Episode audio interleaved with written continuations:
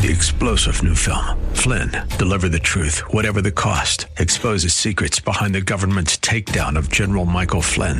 Flynn knew what the intel world had been up to. He ordered the first audit of the use of contractors. This set off alarm bells. He told the truth. He was the most dangerous person for Donald Trump to hire. They had to get rid of Flynn. Flynn, deliver the truth, whatever the cost. Available now. Watch it today. Go to salemnow.com. Salemnow.com. This is the Word to Stand On for Life with Pastor Ron Arbaugh. Your word is sharper than any two-edged sword. And it cuts deep into my heart. The Word to Stand On for Life is a radio ministry of Calvary Chapel in San Antonio. A live call in show here to help you answer your questions about the Bible and how to apply the Word to your daily life. For more information on Calvary Chapel, visit our website, calvarysa.com. Get your Bible questions ready and call in now to 210 340 9585. It's The Word to Stand On for Life with Pastor Ron Arbaugh.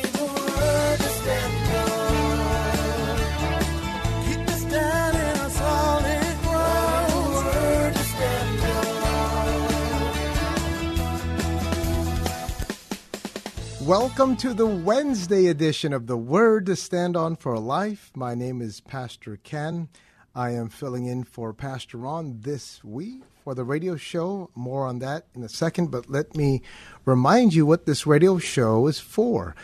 We want to take your Bible questions, uh, questions about uh, how to put the Word of God into practice in your life, questions about Jesus, um, and how you can fall deeper in love with Him. That's really why we're here. And so, if you have any questions about anything you're reading, or if you have questions about uh, a particular passage of Scripture, um, what we'd like to do is take your questions and then help you understand God's heart.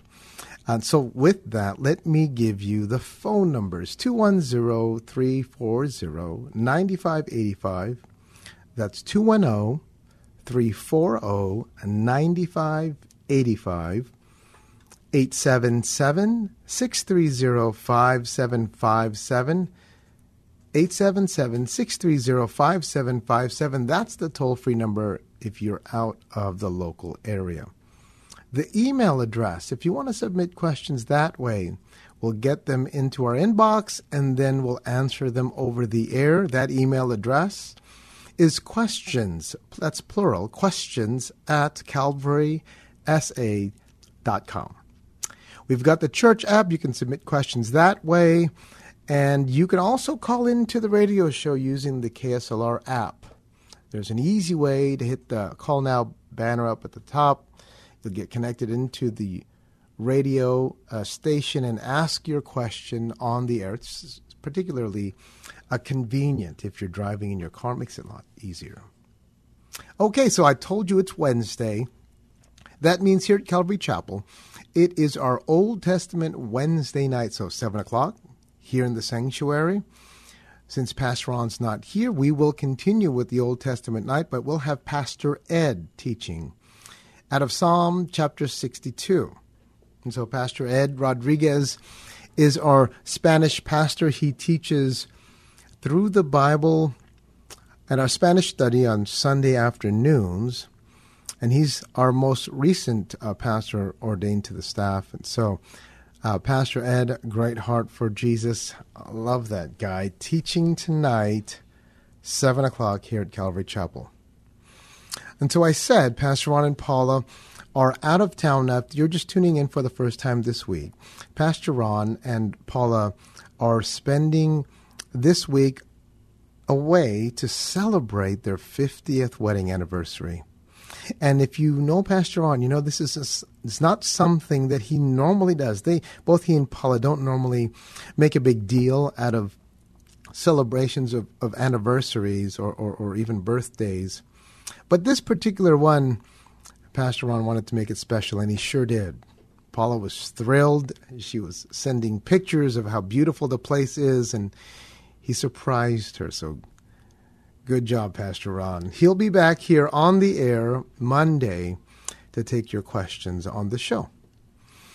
Okay, in the meantime, since we don't have any callers yet, I gave you the numbers. Let's jump right into the program. We've got a, a few questions here. The first one is from Mick. Pastor Ken, good to hear your voice on the radio for Pastor Ron. Thank you, Mick. My question is Paul makes it a point to introduce himself in every letter he wrote.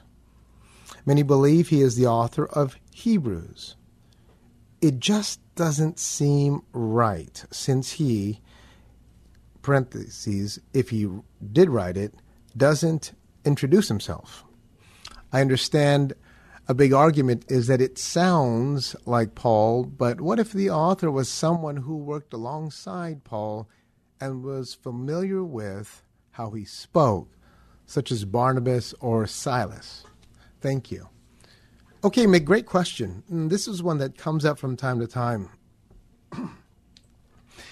and it's a good one. And so, just to be clear from the onset, uh, when it comes to the author of Hebrews, uh, yes, the author is not named, and who wrote it is not a, a doctrinally foundational issue.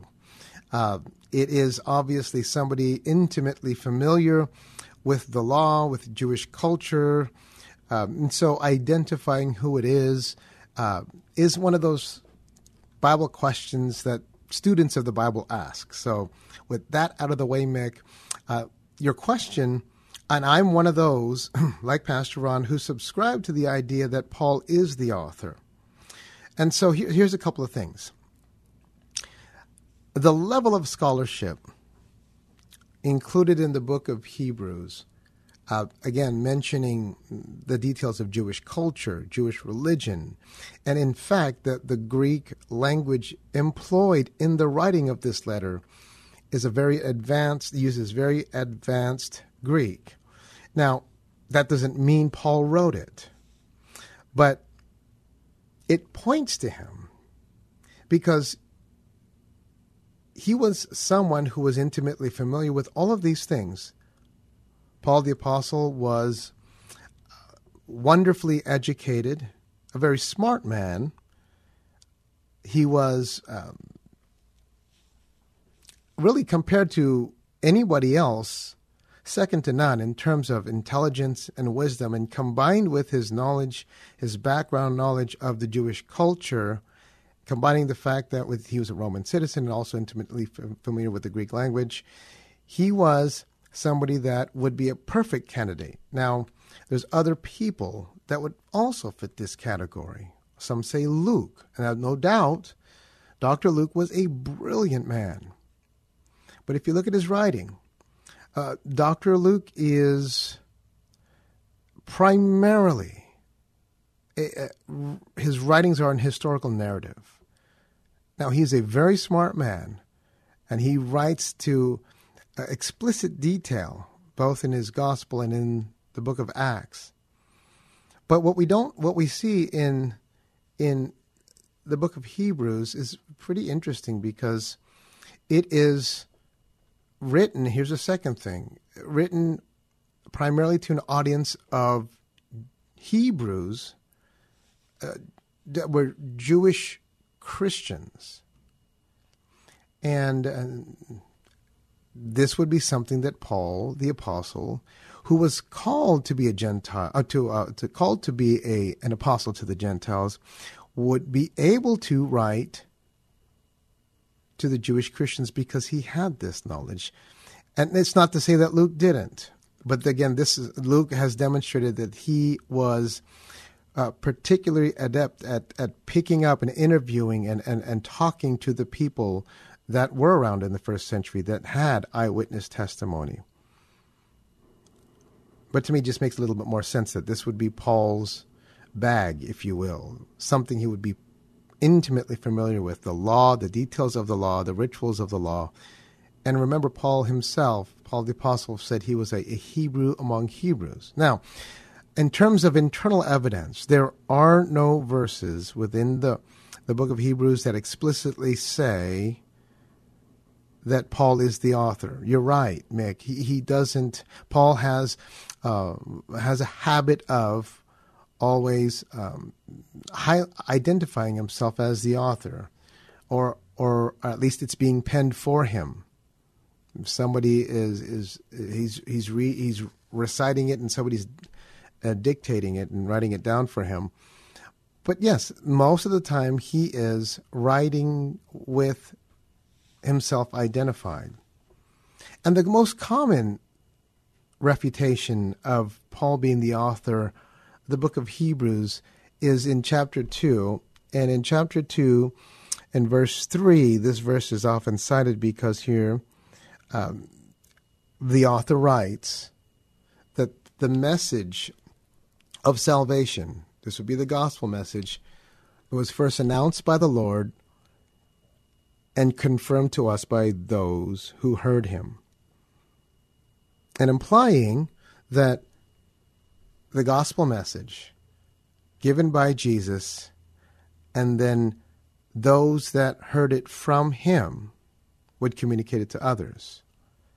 And some would say that excludes Paul, since Paul heard the gospel. Remember in Galatians, he said that um, he heard the gospel directly from Jesus. He got saved on his encounter on the road to Damascus directly from Jesus. And so some would interpret this to exclude him, but it doesn't. If you just read it for what it says, it just simply says that the gospel was introduced, was first announced by, by Jesus and confirmed to us by those who heard him. The fact that he says us doesn't mean he's excluded from that group.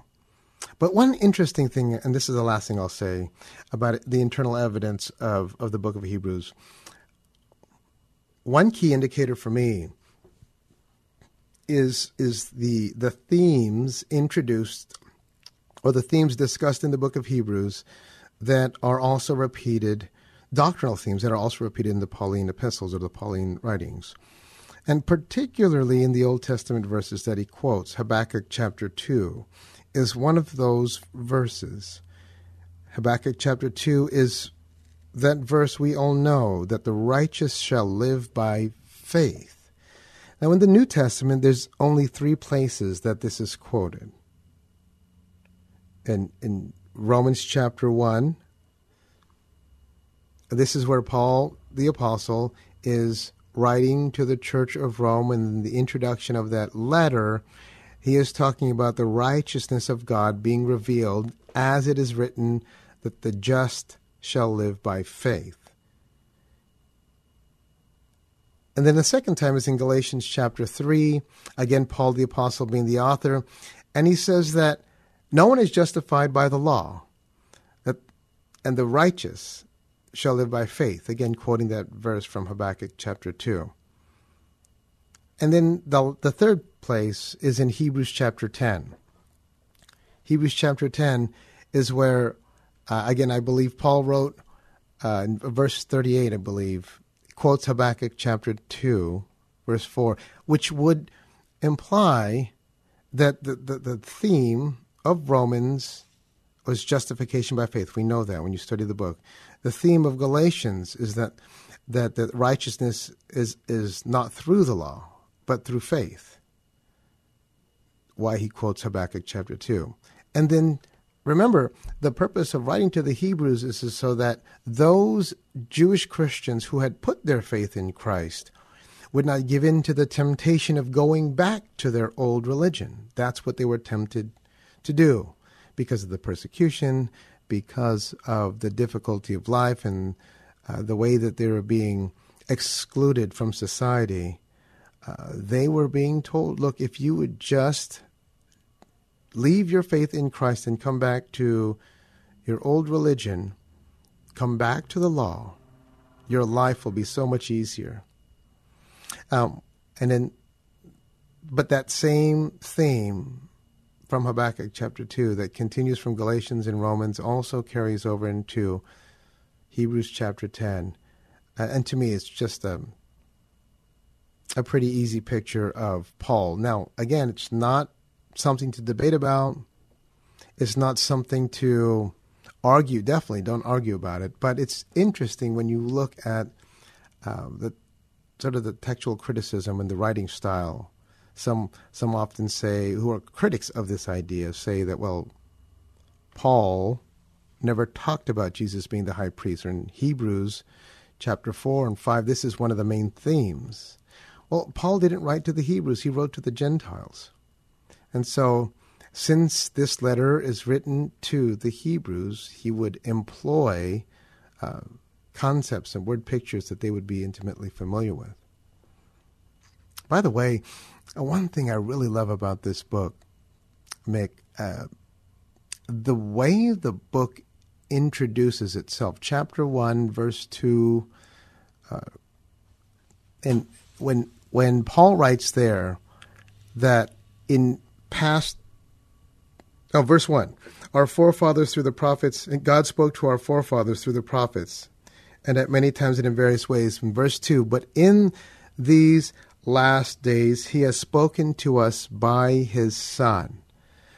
And it's, again, this is not so much a thing about Pauline authorship, but the, the Greek here, again, employing uh, a pretty advanced level of, of Greek writing.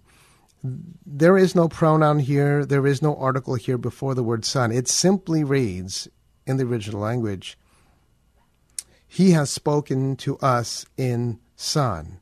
So it's a, emphasizing not just the things that Jesus said, but emphasizing the person of Jesus Christ, Him being God the Son and, and the one who reveals the Father to mankind. One of those things that really leave me in awe about this book, again, not rock solid evidence that Paul the Apostle is the author, but I think it definitely leans that way, for me at least. Mick, thank you for your question. And sorry if I went on a tangent there. I, I could talk about these things for, for a long time. I love it. Oh, second question is from Michael. Is there anything in the Bible that talks about me not living with my girlfriend? We are both Christians, but we're not married yet. We are engaged and are getting married next year. If we live together, and just didn't have sex, will that be okay? Or is it sin just to even live together? Michael, this is an important question. You're not going to find a, uh, not going to find a Bible verse that says um, if you share an apartment t- together with your girlfriend, it is sin. And oftentimes, people who try to defend this because this is what they're doing out of convenience or whatever reason they they say, "Well, show me a Bible verse that says that this is sin." But the Bible does tell us not to compromise. The Bible tells us that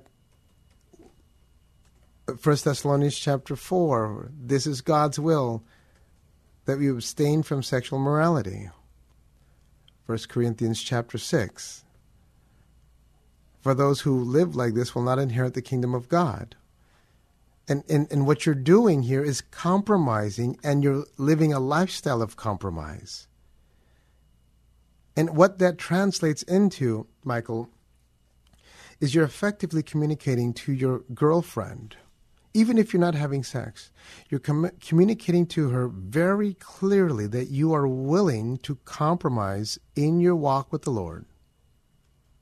And what you're doing is, is telling her this trend will continue and grow exponentially into the marriage. If you compromise now, you're definitely going to compromise into the marriage. And so, what you want to do is rightly represent the Lord to her now. And don't just think when you get married you can flip a switch and make some changes.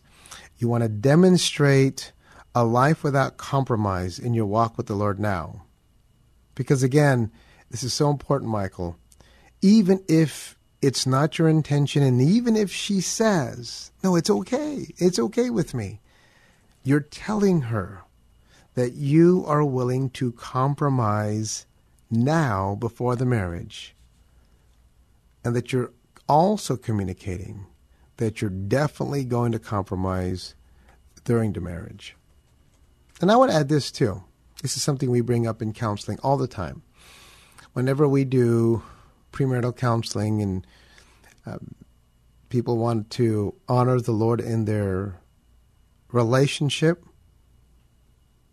They're both uh, professing Christians and they want to get married in the church. Uh, when I sit down with them for the first time, one of the first questions I ask them is if they're having sex, if they are physically intimate. And, and Pastor Ron goes through the same thing. And we all know it's, you know, when it's quiet or they sort of turn to each other and just look at each other, we already know what the answer is. And it's not so that we can make any feel anybody feel bad or heap guilt upon them, but they know it's wrong. And the fact that they're setting up premarital counseling is a good thing because it means that they want to deal with this. And so I tell them to the guy, I say, Do you believe that she, and I point to the girl, is a gift from God to you? And he'll say yes. Then I'll ask him, then is it appropriate for you to repay God for this beautiful gift by defiling her? Then he gets quiet. And see, that's how we have to think. That's how I have to think. Now, the world's not going to think this way. They're just going to think that that's weird. But this is how Christians should think. We are born again. The old is gone and the new has come. And if we're going to, you know, Romans chapter 12 reminds us that we're no longer to be conformed to the patterns of this world. Conform no longer to the things that the world does. So just because it's convenient, just because you're not having sex, and just because it makes everything easier, it still boils down to the fact that you're compromising. And so, Michael, I would say, don't do it. And don't forget, too, that same letter, First Thessalonians, the next chapter, chapter 5, you want to stay away, or the New King James uses the word abstain, from every kind of evil. Why give your flesh the opportunity to sin? But even if you didn't, and you you were able to live together without having sex, that's not the point. So it's not okay. Don't compromise. If you are unable to resist yourself, or if living situations just don't work out and it's not about convenience, but there really is no other option, well, then pray. Pray, both of you, because you don't want to compromise. Maybe the Lord is telling you to get married earlier. Um, but like I said, Michael, this is something we deal with all the time. You just simply can't compromise. If you do it now, you're going to do it into your marriage, and you're going to be remorseful later on. Don't defile the gift of God that He has given you. Well, let me elaborate on this a little bit more because, uh, Michael, it's not your question and you didn't ask this specifically, but this is a common one that comes up. And since we're we're probably within three minutes at the first half of the show, I don't have time to to answer another question. Let me say this: premarital counseling is a beautiful thing. I love it when uh, couples, young and, and old, even, they sit down and they ask for premarital counseling because they want to honor Jesus in their marriage and they want to honor Jesus in their relationship starting now. They can easily go down to the court courthouse and, get a justice of the peace, and God would honor that as well. But the fact that they're coming to a pastor, it's usually a sign that they want to do it right in God's eyes. And we want to honor that. And the best way to honor that is by giving them the direct truth. You know, it's it's before we even talk about details of the of the the venue and the music and the flowers and all these things that are going on those are definitely important things. But the most important thing is making sure that Jesus is honored in the relationship today. And I'm not talking about just not having sex. That's obvious. But in everything that you do the way you speak to each other the way you treat each other uh, are you in a relationship where you don't have sex, but you are looking to see how much or how close to the edge you can get without technically having sex? Well, guess what? That's wrong. That's still wrong. The sin isn't so much in the action that you take, it's the heart from which that action comes from. And if the heart is is looking for ways to please the flesh, but not yet technically have sex, your heart is wrong. And those are things that we want to deal with up front. So, Michael, I know that was very tangential to your question, but I hope that helps. Well, you can hear the music, my friends. That means the first half of the Wednesday edition of the Word to Stand Out for Life is done. That means I'll be back in two minutes.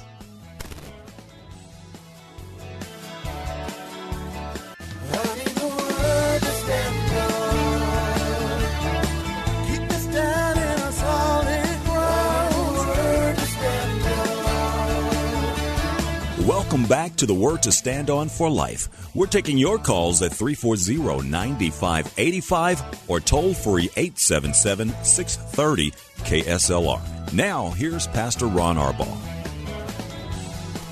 Welcome back to the Wednesday edition of the Word to Stand On for Life. My name is Pastor Ken, and this week I'm filling in for Pastor Ron Arbaugh, my pastor, who is out of town. Both he and Paula are enjoying themselves immensely, celebrating their 50th wedding anniversary. I believe it's on Friday, the actual the actual wedding anniversary date. And so, what he did is he surprised Paula with a getaway and a really nice place overlooking Pastor Ron's favorite place, which is the Pacific Ocean, and they are having a blast. They send their love. Uh, thank you for keeping them in your prayers. Paula and Pastor Ron are definitely praying for you, the radio listening audience. He wanted you to know that he will be back on the air here on Monday. In the meantime, our show continues as it usually does, answering your Bible questions, questions about uh, doctrine, questions about how to put the Word of God into practice, anything we can do to help you fall deeper in love with your Jesus. That's why we're here. So let me give you the quick phone numbers and then we'll jump right into the questions. If you want to call in, the number here is 210 340 9585. 210 340 9585. The toll free number, 877 630 5757. 877 630 5757. The email address is questions, that's plural, questions at calvarysa.com. You can submit your questions that way, and we'll get it into our email inbox and answer it on the air. Okay, uh, next question is Roger from Cibolo.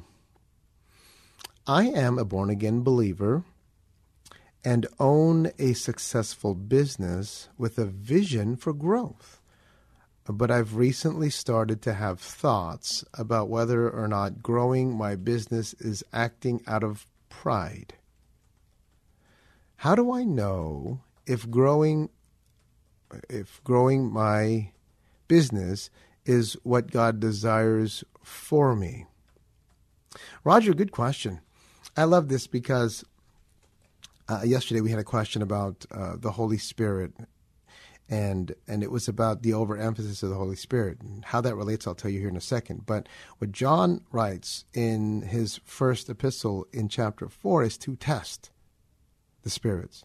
Paul the apostle would write at the end of his second letter to the Corinthians to examine ourselves to see if we're in the, in the faith.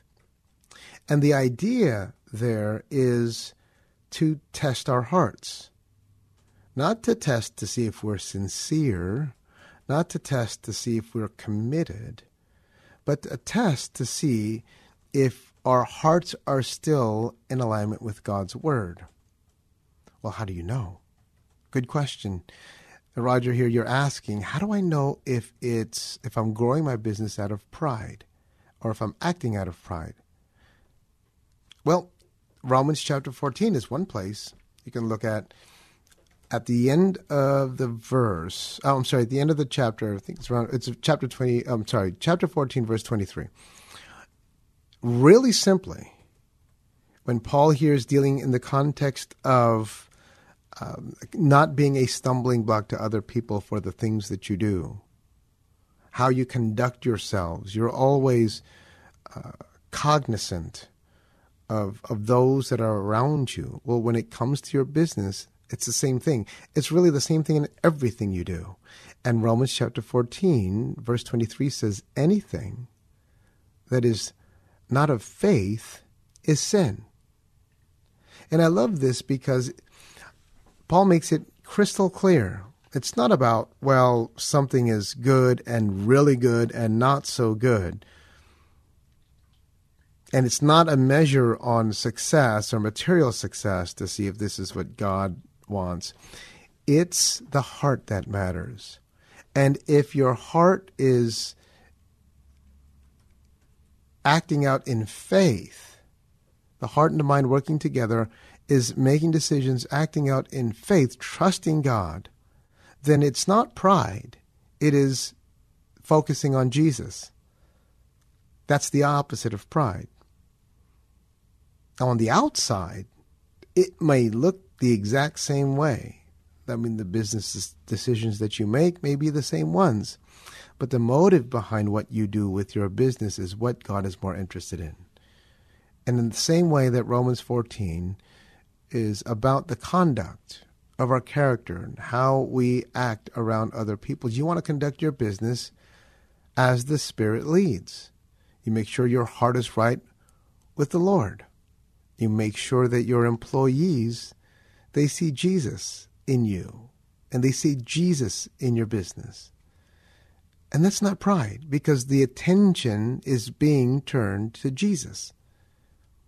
If we're, it were about you, Roger, then that may be pride. Pride likes to point to ourselves.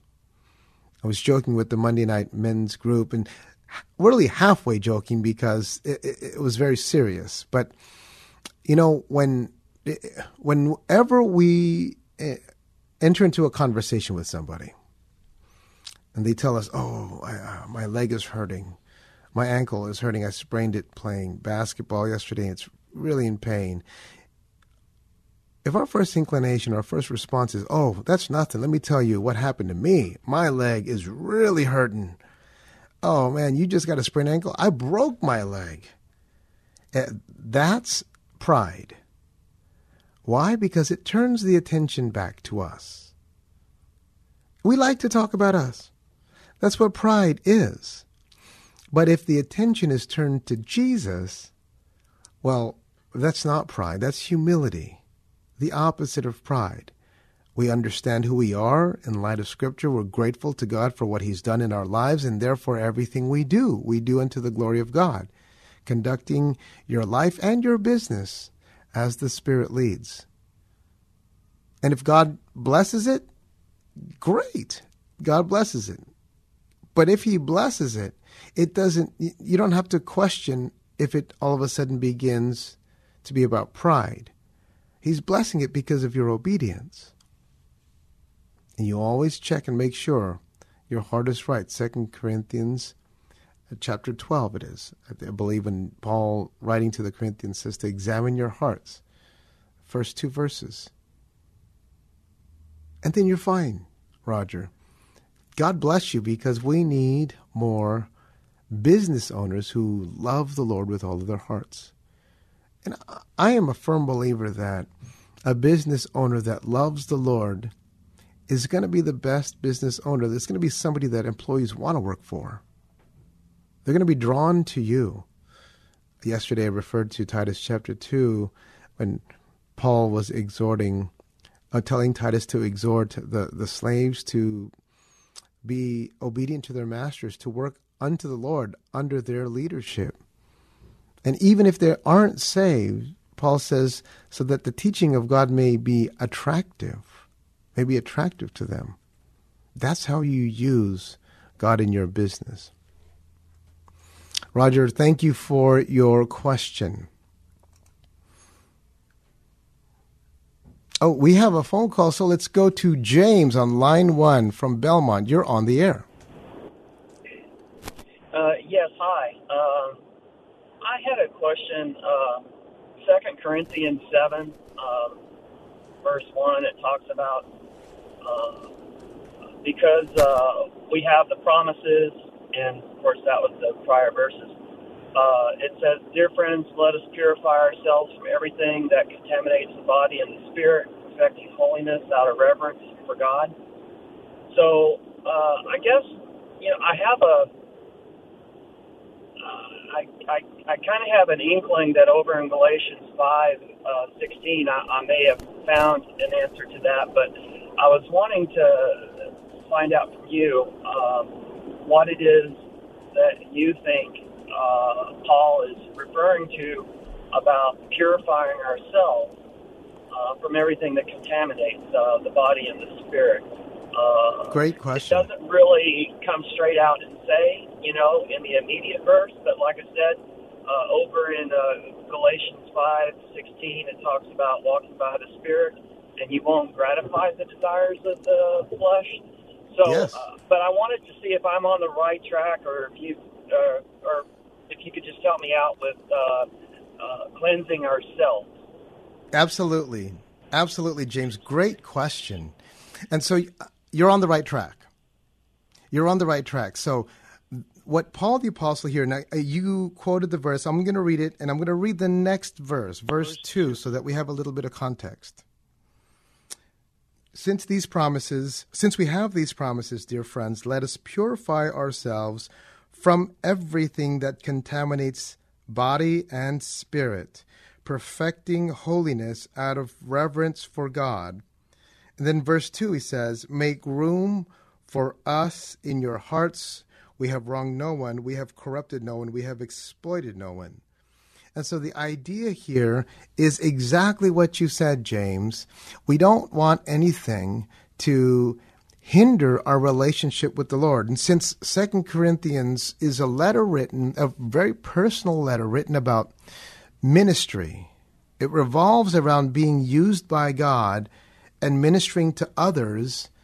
The idea here, James, is that we don't want anything that contaminates our body, contaminates our spirit to to taint our availability and usability to the Lord. The same thing that you reference in Galatians. There are the things of this world that that want to lead us into compromise. And I love this because Paul starts this chapter, the first verse, with saying, Since we have these promises, what promises? The promises that we just talked about in chapter 6.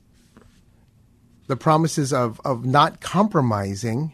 Uh, this is the chapter where Paul is talking about not being unequally yoked in our relationships. If we do that, we honor God by living a life and practicing personal holiness. That's with the body. But then we also abstain from or purify ourselves or stay away from anything that contaminates us spiritually. That means uh, anything that hinders us from falling deeper in love with Jesus. Now, James, you didn't really ask this, but I would uh, expand this scope to include some practical things. When it comes to purifying ourselves from things that can contaminate us spiritually, this involves the way we think. Again, Romans chapter 12, when when we consider what Jesus has done for us, we want to live our lives as a living sacrifice. We want to offer ourselves as a living sacrifice. That means to put ourselves, body um, and, and, and soul, completely on the altar of sacrifice to be used for God's glory. And the, the word picture here that I love in, in Romans chapter 12, but I think also implied in principle here in, in 2 Corinthians 7, is we are an offering, a sweet offering to God. And, and in the Old Testament, this is illustrated in something called the Olah, which is the, the whole burnt offering. When they would sacrifice the animal onto the altar, the whole burnt offering would be one where the entire body was burned. There would be no parts cut off uh, for the priests and for the people. They would sacrifice the whole thing. Then this whole burnt offering, the the word olah actually describes the smoke that would go up. And the picture here is that it's rising up to God. That's the olah. And Paul is saying, hey, let's not mess that up. Let's not taint anything because our lives are an offering to Him. Let's stay away from impurities that would make that offering to God a less than great sacrifice. I hope that makes sense, James. Oh, thank you for your call. I love this because, uh, James, your question, it is a question that comes from a heart that wants to give everything to the Lord. The first thing I thought of was Romans chapter 12. And God is pleased when a man or a woman is committed to living a life that is a living sacrifice. When, whenever we, we look at the Old Testament, we look at the, the pictures of sacrifice and things that are being offered to God, something is always dying. Well, in Romans chapter 12, the interesting thing is God doesn't want us to physically die, He wants us to be physically alive. We do that by taking care of our bodies, that nothing hinders us. We can use the strength and the energy that we do have to serve Jesus. But he also says this he says that he wants our lives to be a living sacrifice so we don't die physically, but we die to ourselves, die to our flesh, so that God's Spirit can be alive in us. And we do this often, every day, throughout the day making sure that the decisions we make, the words that we speak, are are a living sacrifice. Instead of practically thinking, I, I like to phrase it this way. You know, when when my mouth opens and words want to come out, being a living sacrifice means I'm not going to offer words that come from me. And if I am, then then I'm not being a living sacrifice. I, I'm I'm being in my flesh voicing my opinion. And that doesn't honor the Lord. But when we offer ourselves as living sacrifices, we open our mouths and the words that come out are words that are encouraging, edifying, uplifting. We forgive others quickly. We, we, we, we repent when we're wrong. We say sorry when we know we're wrong. That's what being a living sacrifice is. And, and James, that's exactly what chapter 7 of Second Corinthians is about, that first, the first, first verse. I love that. Thank you for your call. Okay, back to the questions. The next one is from Ted. Ted says, he addresses it to Pastor Ron, but I'll answer it anyways.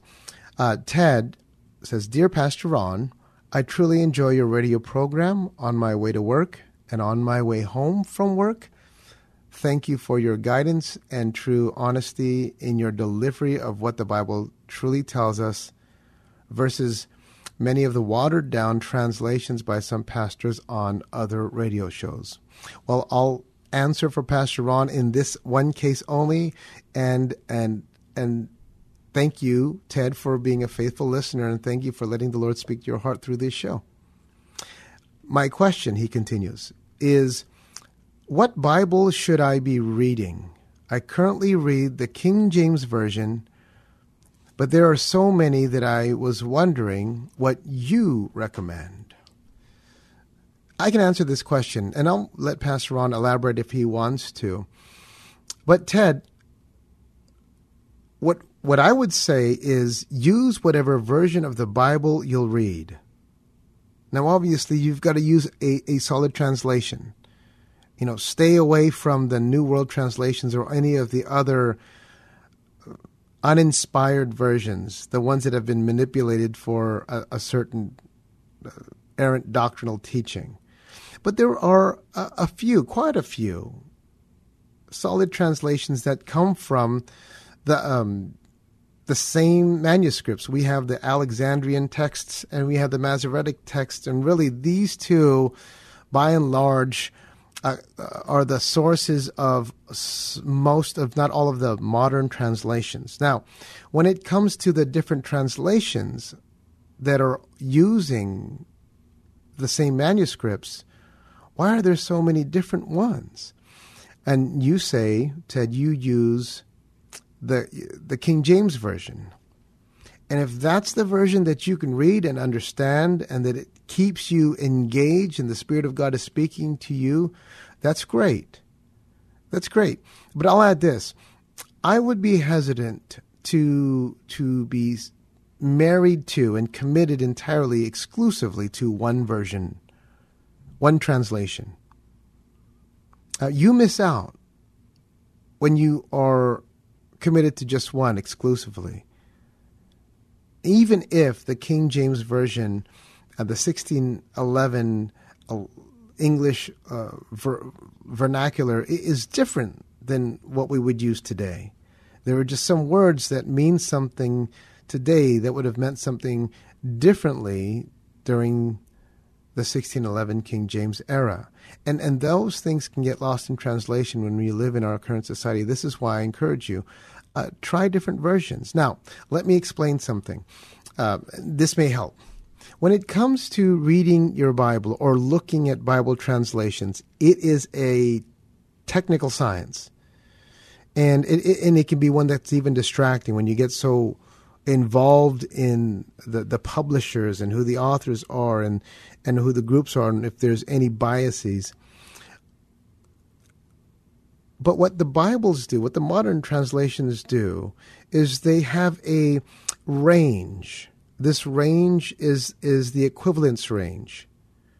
And on this spectrum or this range, on one side, on the left, you'll say you have uh, the formal equivalence. And if you want to think of formal equivalence, think of literary translation. So you go from formal equivalence and then down to the other side of the spectrum, you have dynamic equivalence. And the, between these two are, are places in between where Bible translations are. At the very end of formal equivalence, that, that means the most literal translation would be something like the NASB. The NASB is the most literal translation. That does that mean it's the best? No, but it's the one translated word for word, which means sometimes the sentences don't read in the same way we would read. But it, it holds to a, a strong formal equivalence. Well, as you move down the spectrum and you go down to the other side, you get more dynamic. And dynamic equivalence is uh, not looser in its translation, but it's more phrase by phrase and thought by thought. So you have literal on one end, that's formal equivalence, and you go down to the other side, that's dynamic. That would be something like the NLT, where it isn't so focused on the word for word translation, but it's on the thought by thought. And the NIV, what, what Pastor Ron uses, the NIV 84, is, is right in the middle. That's why we use it. It's right in the middle. It's it's a easy to read version, and at the time, uh, when when we started, it was the most popular one. So we wanted to use, wanted to teach out of the one that was most available. Well, as it turns out, the NIV itself and the publishers have changed, and so they they have a different translation or a different version, which we wouldn't recommend. Um, and unfortunately, that's the one that's out there now. And so, if you could find an NIV 84, this is one that's pretty easy to read. Um, but there's there's a bunch of good translations. What I would suggest again is just don't be completely married or committed to just one. Thanks, Ted. The next question here, I don't have time, I think, to to give the numbers, but um, uh, I'm going to read the questions that we do have that's already been submitted. This one is from the men's retreat. This one carries over. What would you tell a man who has homosexual attractions that understands that they cannot have sexual relations with another man, but wants to know if they are able to date men? This is a quick one. The answer is no. and, and I want to be very clear here. Having same sex attraction is not sin, it's acting on it that's sin. We in our flesh have all kinds of attractions that we that are wrong, but acting on them is what makes it sin. So in this case, this anonymous question, when you have a man that has homosexual attractions, don't let the devil beat you up and make you feel condemned because you are submitting those attractions under the Spirit of God Instead, what you do is you focus on Jesus, empowered by His Spirit, and you put that to death, just like your flesh. So you can't have sexual relations, you get that, but dating another man is just going to open up, open up that desire to sin. Why do that? Why compromise? So, no, uh, don't date other men. If you are still attracted to men, then don't date anyone. Be with Jesus and stay with Him. That way you keep yourself free from sin, exactly what James called in about 2 Corinthians chapter 7. Well, you can hear the music. That means we are done with the Wednesday edition to the Word to Stand On for Life. Don't forget, 7 o'clock tonight, our Old Testament study with Pastor Ed. I'll see you tomorrow, 4 o'clock.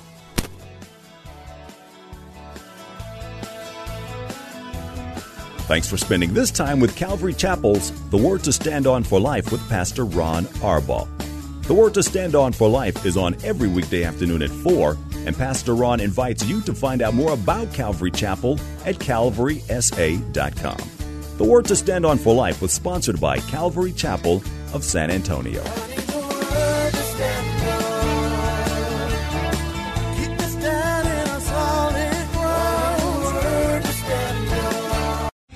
Three star general Michael J. Flynn, head of the Pentagon Intelligence Agency, knew all the government's dirty secrets. He was one of the most respected generals in the military. Flynn knew what the intel world had been up to. He understood its funding. He ordered the first audit of the use of contractors. This set off alarm bells.